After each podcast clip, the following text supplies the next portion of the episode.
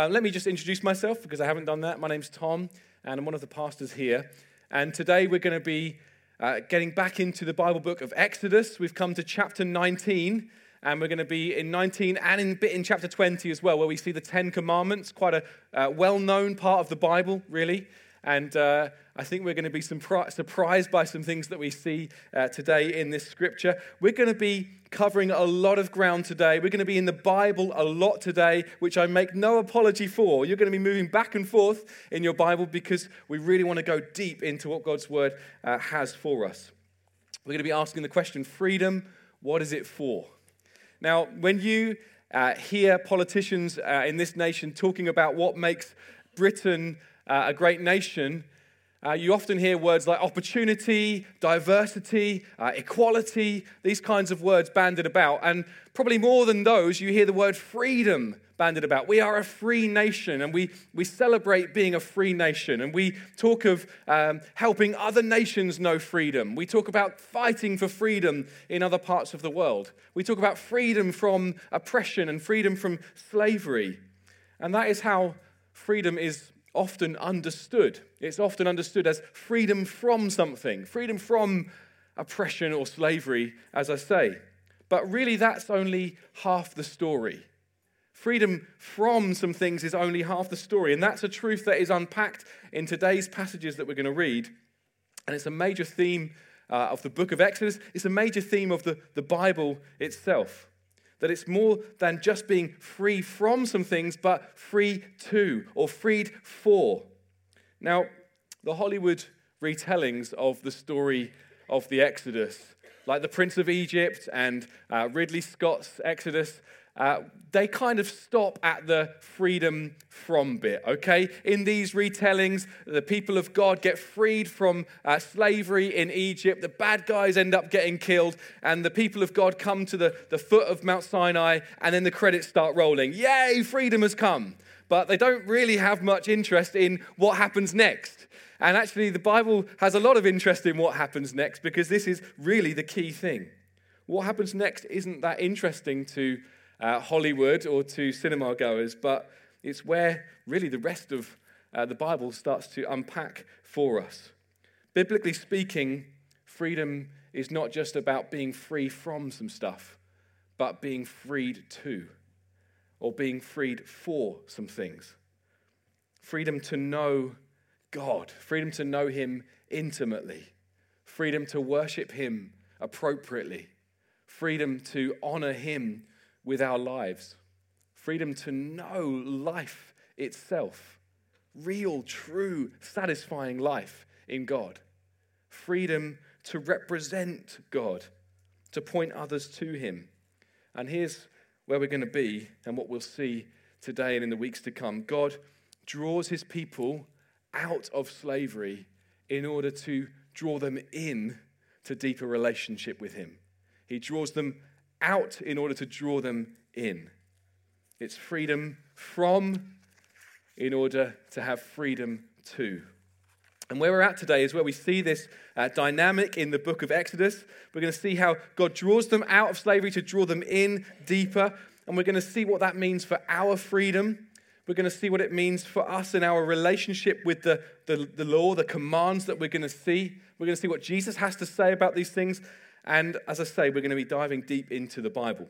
So, God's people have been rescued from slavery. They were oppressed in Egypt, and through many miracles, God brings them out of this oppressive state. And the, the uh, enemies of Israel, the Egyptians, are drowned in the sea, and they've traveled through the wilderness. And as we were reminded by Tommy last week, God provided again and again for his people.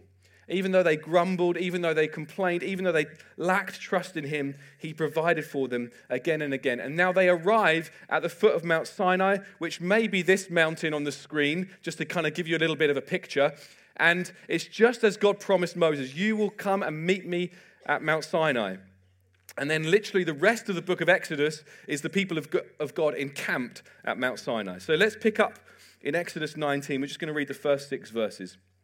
Now, on the third new moon, after the people of Israel had gone out of the land of Egypt, on that day they came into the wilderness of Sinai. They set out from Rephidim and came into the wilderness of Sinai, and they encamped in the wilderness. And there Israel encamped before the mountain, while Moses went up to God. The Lord called to him out of the mountain, saying, Thus you shall say to the house of Jacob, and tell the people of Israel, You yourselves have seen what I did to the Egyptians, and how I bore you on eagle's wings and brought you to myself. Now, therefore, if you will indeed obey my voice and keep my covenant, you shall be my treasured possession among all peoples, for all the earth is mine. And you shall be to me a kingdom of priests and a holy nation. These are the words that you shall speak to the people of Israel. I want you to note this that God begins in this discourse by reminding Moses of the rescue that he has brought about for the people of Israel. I want you to just note that. He reminds them of their rescue. Even though for them it was only a few weeks before, he reminds them of what he has done. Now, in the recent weeks, as we've gone through this series, we've seen the rescue from the perspective of the people of Israel. We've seen this dramatic scenes. We've seen the plagues that have come upon the Egyptians. We've seen God make a way through the sea. It's been an incredible story, high drama. But what is God's perspective? How does He summarize it? He says, I, I picked you up like an eagle picks up a struggling chick, put you on my wings, brought you to myself. It's very tender language. He's got a heart for his people, real tender heart. Later in the book of Hosea, through the prophet Hosea, God says, When Israel was a child, I loved him. And out of Egypt, I called my son. Isn't that beautiful? There's a, there's a love here, there's a deep love. In God's perspective, it's, he's been moved by compassion and deep love. I, I, I took you on, on my wings, I brought you to myself. He begins by reminding them of their rescue. This is so important we understand this. More than uh, being brought to a promised land, he's brought them to himself. He's drawn them out in order to draw them in. And then in verse 5, he's hinting to them that there's going to be some things that he's going to ask of them. There's going to be some commands. But these were not fundamentally about rule keeping, but about loyalty and worship. I've brought you to myself that you might know me. And then in verse 6, he makes it really clear that the purpose of the rescue and the purpose of the commands that he's about to give is relationship. You will be my treasured possession. Of all the peoples on the earth, you will be my treasured possession. And these words in the original language are used elsewhere in the Bible, and they, they speak of a king's private treasure collection. So kings can like lay claim to anything in the land, but they have their own personal collection of treasures. And this is how God sees his people mine, my treasured possession. The rescue was not of their own doing at all. There was no way that the Israelites could work their way out of slavery. There's no way that they could work it out themselves. In God's perspective, I whisked you up.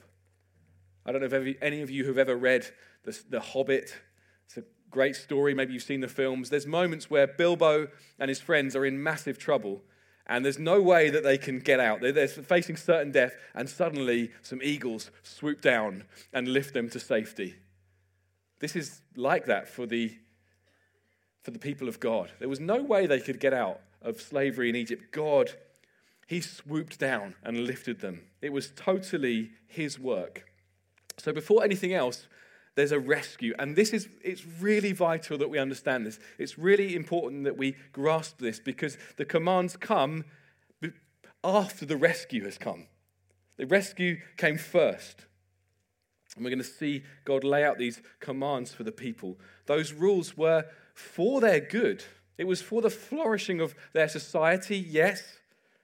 It was to enable them to uh, live in right relationship with God, but it was also that they might display to the nations around them the goodness and wisdom of God. If you just remember back, if you've been with us since uh, just even since the beginning of this year. We spoke about Abraham and the, the mission that God had uh, given Abraham, really, or the promise that he'd given Abraham that his, his descendants would be more numerous than all of the stars in the sky, the grain of sands, uh, grains of sand on the beach. And he said, I will bless you, and you will be a blessing. Your people will be a blessing. This was Israel's mission statement that they were to uh, display to the nations around them who God is.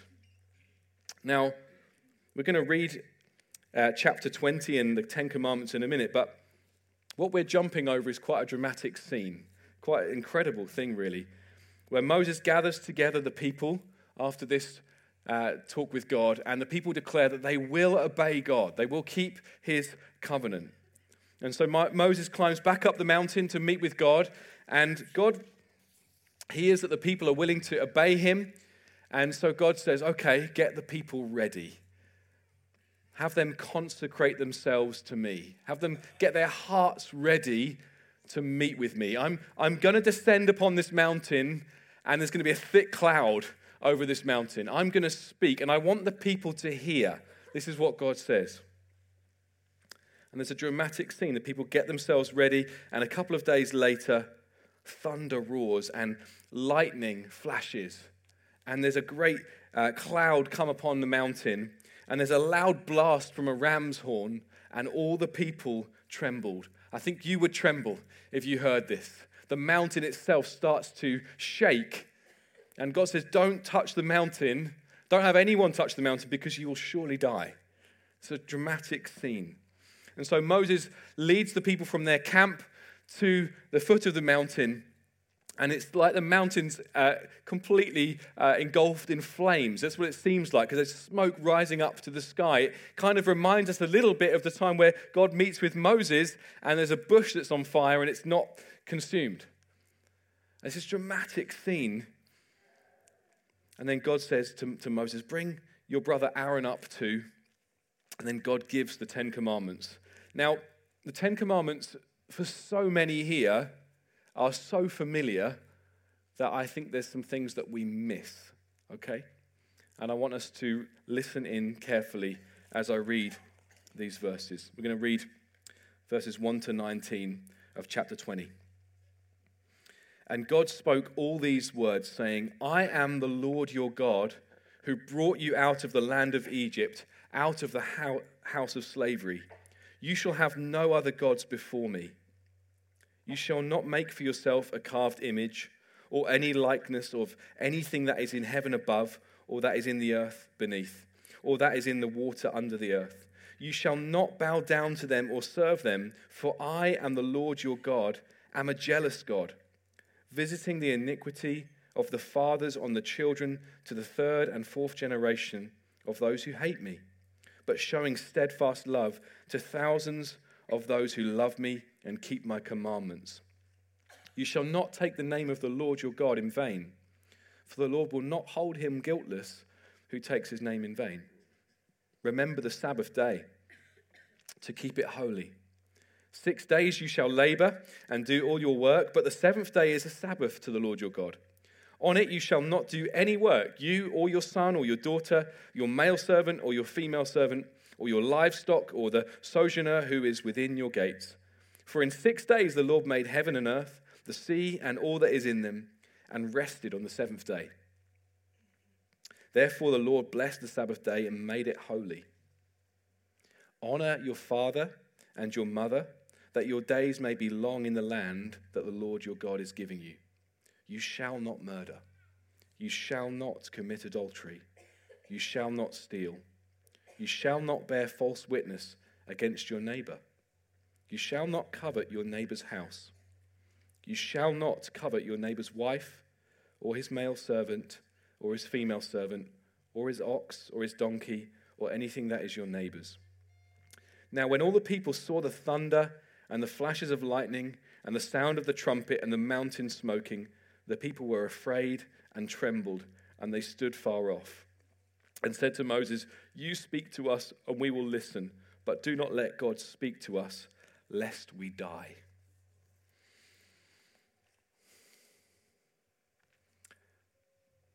dare I say that the Ten Commandments have become a bit familiar? We kind of think, well, it's just 10 things that God sort of lays out, says, don't do this, don't do that. What we might have missed, and I think we probably have, is the context of this. Massively missed it. Sometimes in our upbringing, we might have been given kind of a list in a school context or uh, in a kind of children's group context. So here's the list do this, don't do that. Or maybe you went to a church building where uh, outside or inside there was a list. Here's the 10 things that God really wants you to know.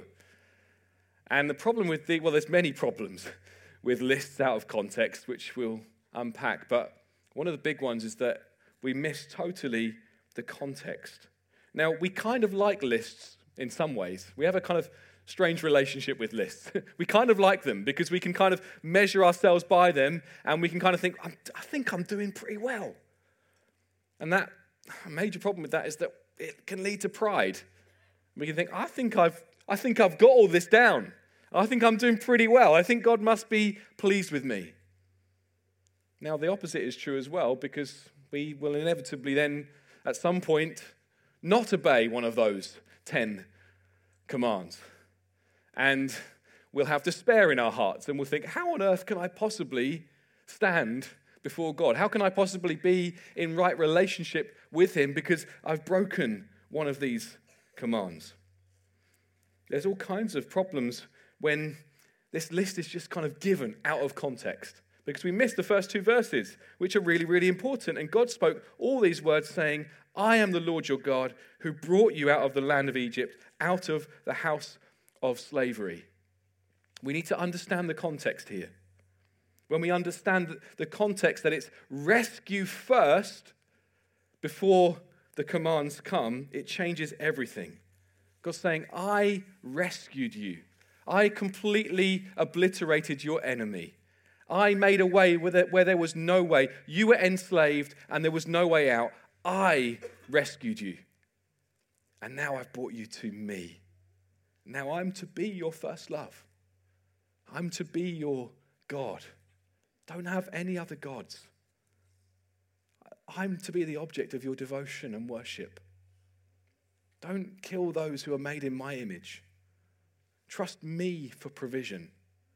Just as you've seen me provide manna from heaven, just as you see me provide for your every need, trust me. Go on trusting me. It's different in context, isn't it? It's very different. Obey me. Enjoy my covenant. Enjoy relationship with me that you may be my special treasured possession, shining for all the world to see. You see, rescue preceded the rules. Salvation precedes obedience. He didn't give them the rules back in Egypt. He didn't come to them in their suffering and say, Guys, I'm really, really sad to see the state you're in, but I need to know if you're worthy of being rescued. So here's 10 things. Now you've got one year, and if you can do these 10 things, if you can keep them, then I'm going to come and rescue you. That was not the deal. Because if that was the deal, it would have been absolutely hopeless for them. They would have never known freedom. They would have never known rescue from their dire state. It would have been hopeless. No, God says, I saved you. I did it for you. I made a way. Whilst you were enslaved and helpless, I came to you and freed you completely. There's rescue before he lays down any commands, redemption before obedience. It's made so clear here that the, the, the blood of an unblemished lamb was spilt for them in order that they might flee the slavery that they were in in Egypt. A sacrifice had been made. A rescue was accomplished by God alone. Pharaoh was defeated before the law was laid out. And that's the problem with lists put on the walls of church buildings or learnt in school. They either lead to pride or despair. People think, I must do these things in order to have God pleased with me. No, God's purpose has always been about relationship. It's always been about having people know Him intimately and being His special, treasured possession from among all the peoples on the earth, a kingdom of priests, a holy nation. This has been in His heart. This is what he's desired. The rescue was not the end game, and the rules certainly were not the end game. The rescue and the rules were to bring the Israelites into closer and closer relationship with him, to enjoy right relationship with him, and to display him, to display how glorious he was to the nations around. They were to be a light to the nations around. He drew them out in order to draw them in. You getting this? Now, what happened? How did it go for them? Well, we're going to see in the weeks to come that it didn't go so well. We're going to see that there's a moment we'll cover very soon where the people of God they stop trusting in him for provision. They they kind of get a bit worried and they end up building a cow out of gold and worshiping it. I mean, we just think to ourselves, how on earth is that possible with them seeing everything they've seen? And yet, if we were really honest with ourselves, we know that sometimes we can be so uh, washed in the good news of all that God has done for us and celebrate it, and then temptation can come our way and we can cave to it. We know that, don't we? We can think, how on earth could they do that? Well, sadly, the history of Israel is one of them turning to idols again and again. It's checkered with it. The whole history of Israel is them turning from the living God and turning to false idols. Not being the light to the other nations that they were called to be. Not demonstrating God to the nations around, but being like them. What is the deal with that? Well, the problem for them is the problem that is the problem for the whole of humanity. Someone once said that the heart of the human problem is the problem of the human heart. We cannot, in our own strength, keep to these commands. We cannot, in our own strength, honor God. No mere human can do that. We cannot do it perfectly. And it's said that in 1910, the Times newspaper ran an article asking people, What is the problem in the world? What is the big problem in the world? And they asked people to write in their answers. And it said that G.K. Chesterton, a quite famous Christian writer, wrote into them saying, Dear Sir, I am yours, G.K. Chesterton. That's the problem. The problem is our hearts. The heart of the human problem is the problem of the human heart. We fall into sin, and apart from the rescue that Jesus alone provides, we cannot live lives that are pleasing to God. We just keep falling into sin. Now, for the Israelites, as we'll see, God had to institute a temporary means by, their, by which their sins could be atoned for. We're going to see and read of the sacrificial system that God gave them. We've heard a little bit about that even this morning. He gave them a way by which their sins could be atoned for, but it was only ever to be a temporary deal. It was an echo of the fact that uh, back in Egypt, a lamb had been slain for their freedom, but it was pointing towards a day where the Lamb of God would be slain, where he would lay down his life once and for all time and offer a perfect sacrifice. That's what that system was pointing towards. This Son of God, the Lamb that was slain, who we know to be Jesus, he came and he had some things to say about these commandments. Now, you might be hoping that Jesus would come into the world and say, Yeah, about the commandments. I think that it's fair to say now that we're kind of more chilled about these things. We were, we were a little bit strict back then. We had to lay down some things, but it's okay now. We're much more relaxed. That's kind of what we're hoping Jesus is going to say, right? Because we look at these 10 things and I think, I've probably done three or four of them today. and Jesus comes and in Matthew chapter 5, we're going to see what he says about the law. Do not think that I have come to abolish the law or the prophets. I have not come to abolish them, but to fulfill them. For truly I say to you, until heaven and earth pass away, not an iota, not a dot will pass from the law until all is accomplished. Yikes. Jesus hasn't come to lower the bar. He's not come to say, hey, forget everything that we said in the Old Testament. It doesn't, it's not relevant anymore. He's saying, no, no, it's not going to pass away. That's hard for us to hear, right? Maybe you think to yourself, I'm a, I'm a pretty good person. I'm basically a good person. I think lots of people today think that they are basically good people. I recycle, I pay my taxes, I'm trying to be good for the planet, I, I, I try to live and let live. I haven't committed adultery, I haven't murdered, you might say. What does Jesus say about those things? Because it doesn't get much better, okay? Jesus says, You have heard that it was said to those of old, You shall not murder, and whoever murders will be liable to judgment.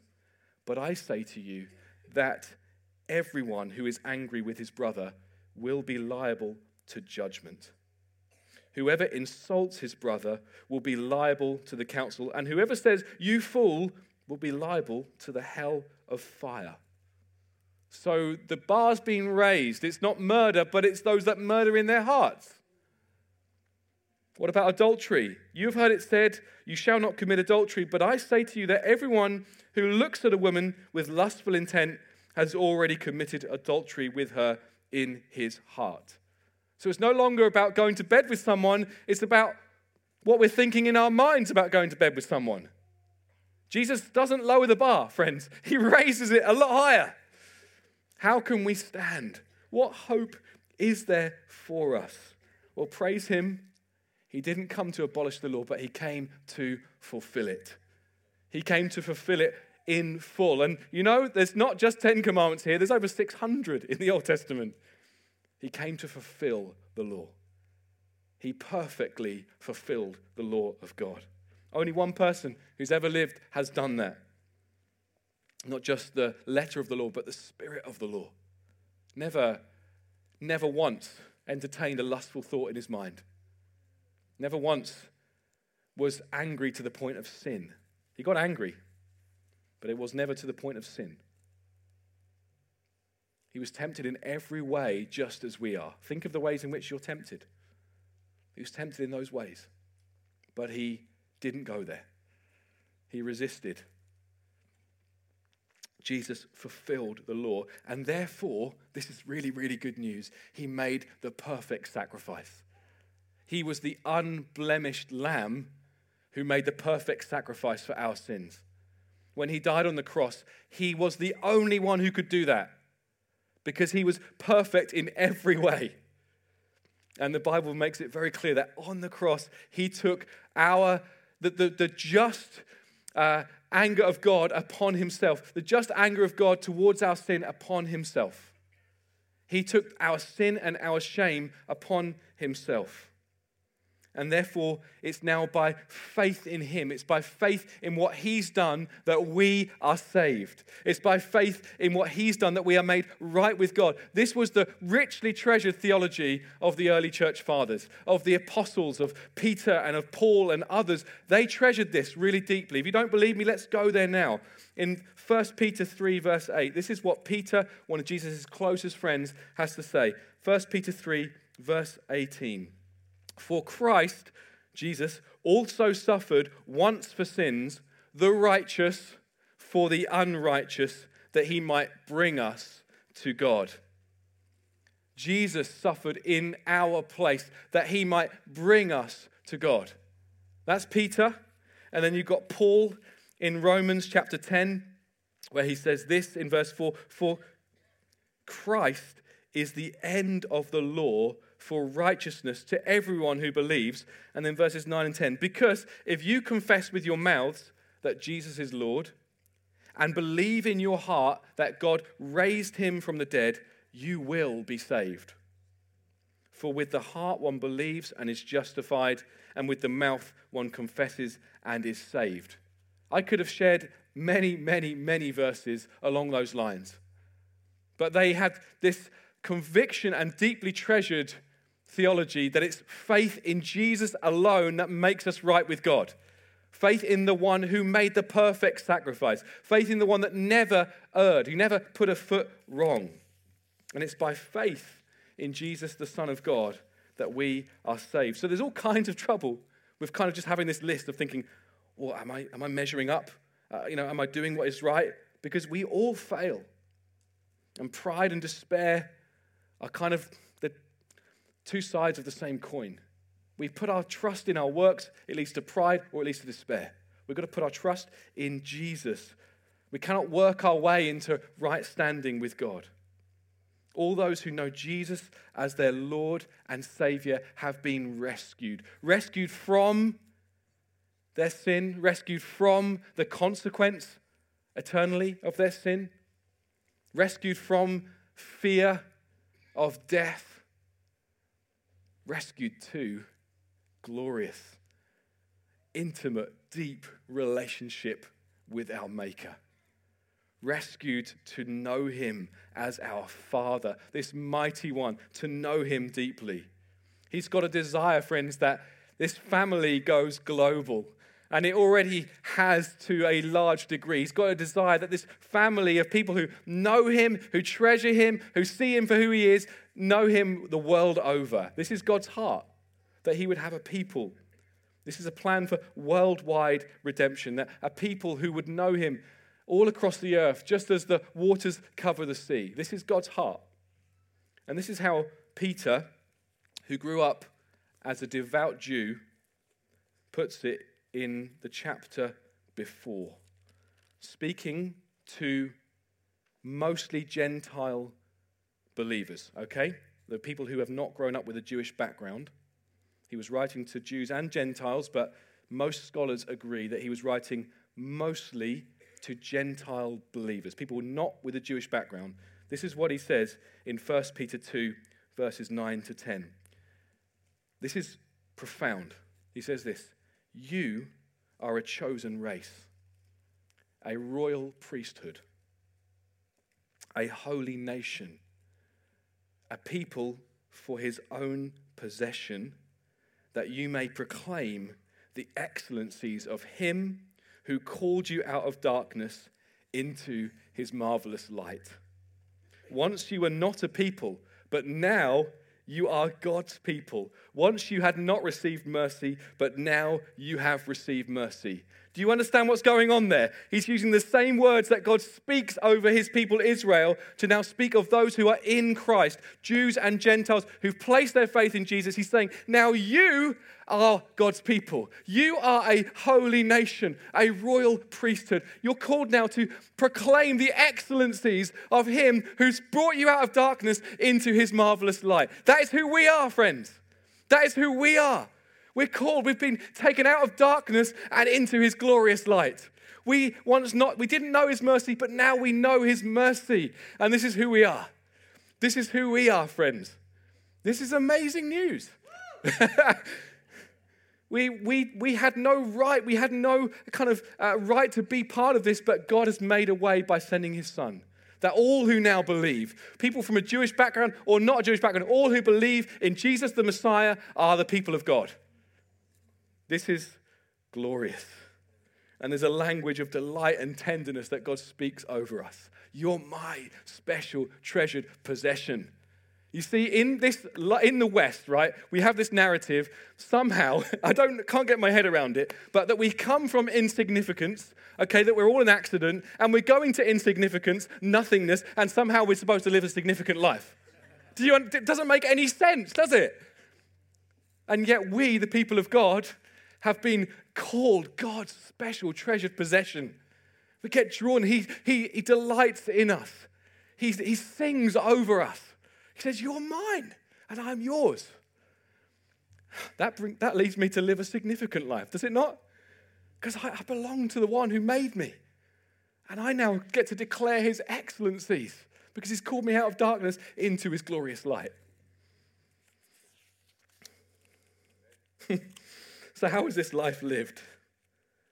Well, it's lived not being like the world, it's to look different. How is it to be lived? Is it going back to the law? Is it going back to the Old Testament saying, I've got to try and measure up to these things? I've got to try and see if I'm kind of keeping up with all these various laws? No. We as Christians are no longer under the law. Now, that might sound heretical to you, but I want to show you this to be true. Again, I could show you many different passages, but I want to show you Romans chapter 7 in particular. Now, in Romans chapter 7, Paul has been talking uh, at length before this about God's rescue of us in Christ. And then he gives this unusual analogy, this unusual picture of our relationship with the law. He says that we, before coming to know Christ, we were married to the law, okay?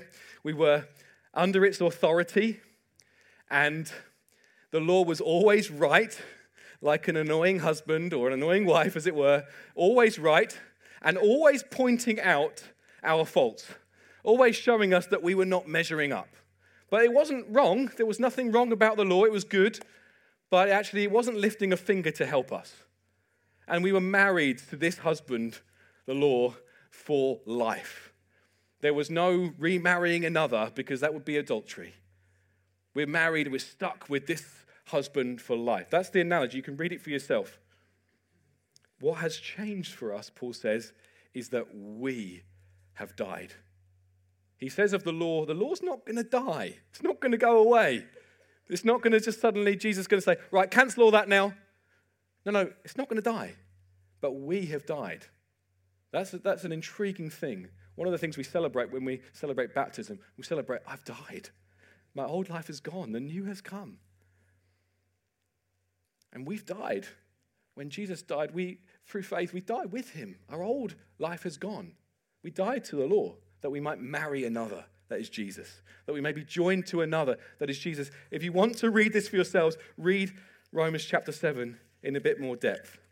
This is why Paul writes in verse 6 But now we are released from the law, having died so that which held us having died to that which held us captive, so that we serve in a new way, the new way of the Spirit, and not in the old way of the written code.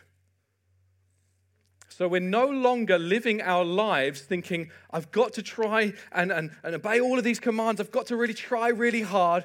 No, no. God's made a new way now of us living a life that pleases Him, a life walking in step with the Holy Spirit. He's put His Holy Spirit within us. God Himself has come to live within us, to dwell within us. And we've got a new way to please Him, a new way of living this life with the Holy Spirit living within us walking day by day in step with the Holy Spirit. We live for God now, not by kind of checking ourselves against a written code, but we declare His excellencies in a new way, the way of the Spirit. Listen, the law was good. And surely, if everyone lived according to the Ten Commandments, society would be pretty good.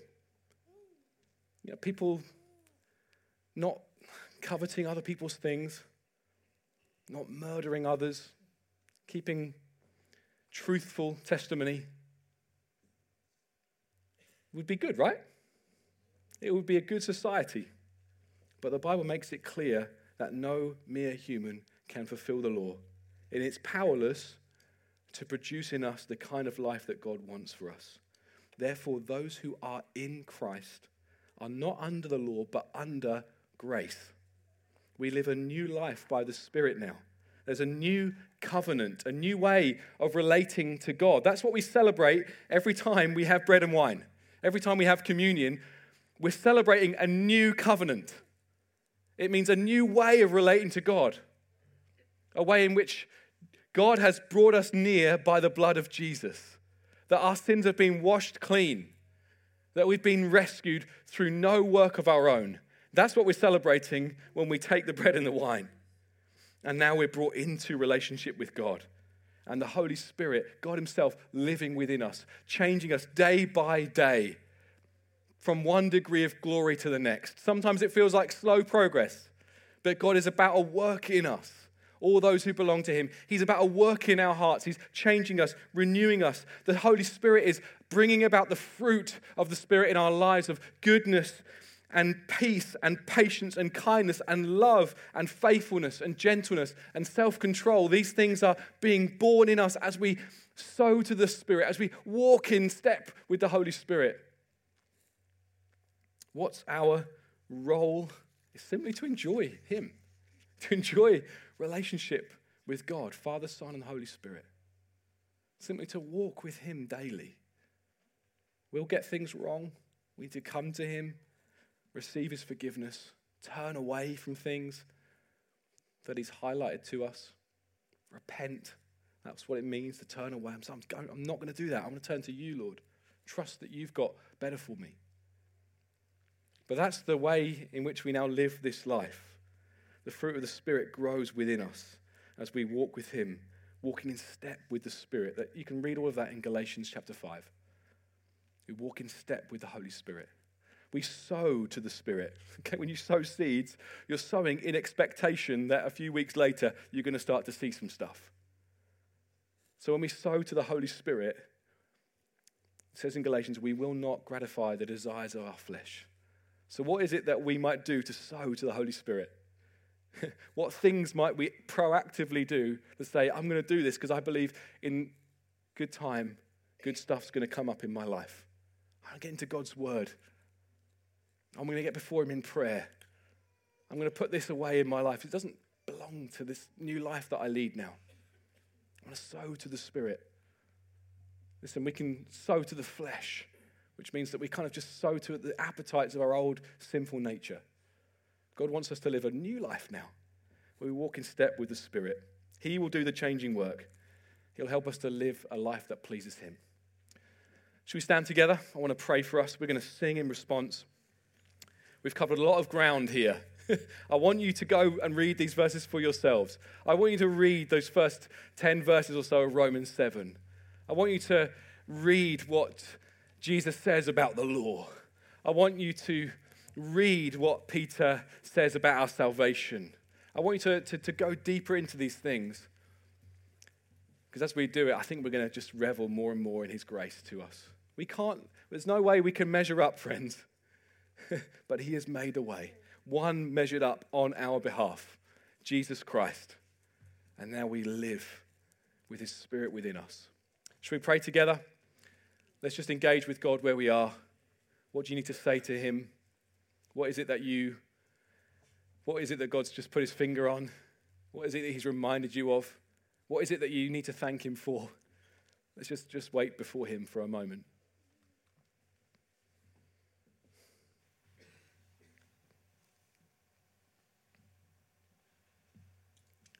Father, we recognize that you are holy.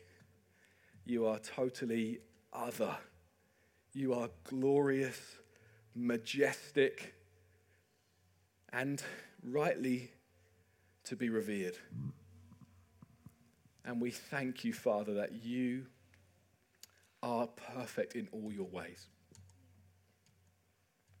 And Lord, we recognize that we are not. We humbly just acknowledge right now we are not perfect. We're far from it. And Lord Jesus, you are in every way perfect. And Lord Jesus, you in every way obeyed your Father. And Lord Jesus, you laid down your life for us on the cross.